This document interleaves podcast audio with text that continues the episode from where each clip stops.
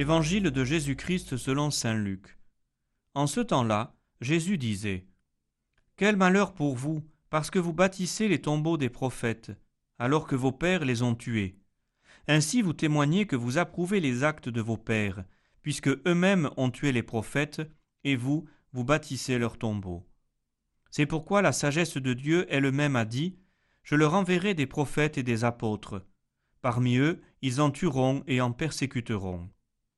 Ainsi, cette génération devra rendre compte du sang de tous les prophètes qui a été versé depuis la fondation du monde, depuis le sang d'Abel jusqu'au sang de Zacharie, qui a péri entre l'autel et le sanctuaire.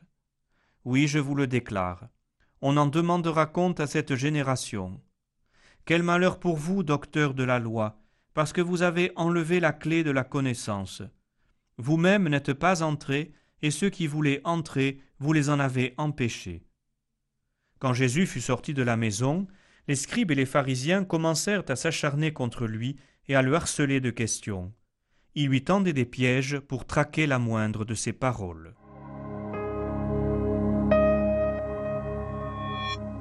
Jésus poursuit son dialogue houleux avec les pharisiens et les docteurs de la loi. Il vient de les traiter de sépulcres blanchis, tout beaux à l'extérieur, mais remplis d'impureté. S'il y a une chose que le Seigneur ne supporte pas, c'est l'hypocrisie, l'apparence, le paraître. Dieu voit le cœur des hommes, il connaît les pensées secrètes et il ne peut accepter un culte purement formel, comme nous l'avons vu avant-hier. Il s'agit d'un blasphème, une insulte envers Dieu.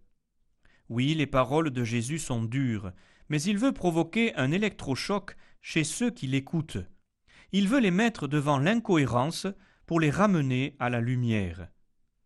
Nous voyons à la fin de ce passage qu'ils n'ont pas compris. Ils sont encore plus exaspérés, certainement parce qu'au fond, ils se rendent compte que Jésus a raison. Mais ils ne veulent pas écouter. Ce serait trop pour eux, changer leurs habitudes, renoncer à leurs privilèges. C'est trop difficile. Les textes de cette semaine nous invitent à examiner notre façon d'adorer le Seigneur, de le servir, de le suivre. Est-ce simplement de façon extérieure, par une suite de rites vides qui n'ont sur nous aucune influence? Quelles sont les paroles de Jésus que je ne veux pas entendre, ou bien que je vais délibérément édulcorer pour éviter qu'elles m'atteignent trop? Quelles sont les attitudes de Jésus que je refuse de regarder en face dans les évangiles?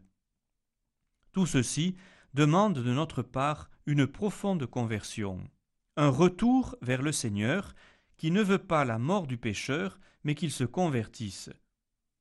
Et si des paroles ou des attitudes de Jésus me dérangent, c'est là que je dois travailler, c'est là le cœur de mon chemin de salut. Il ne faut pas fermer les yeux, faire comme si ces paroles n'existaient pas ou n'étaient pas pour moi. Ne soyons pas comme les docteurs de la loi qui, fous de colère et refusant le salut, finiront par condamner le juste.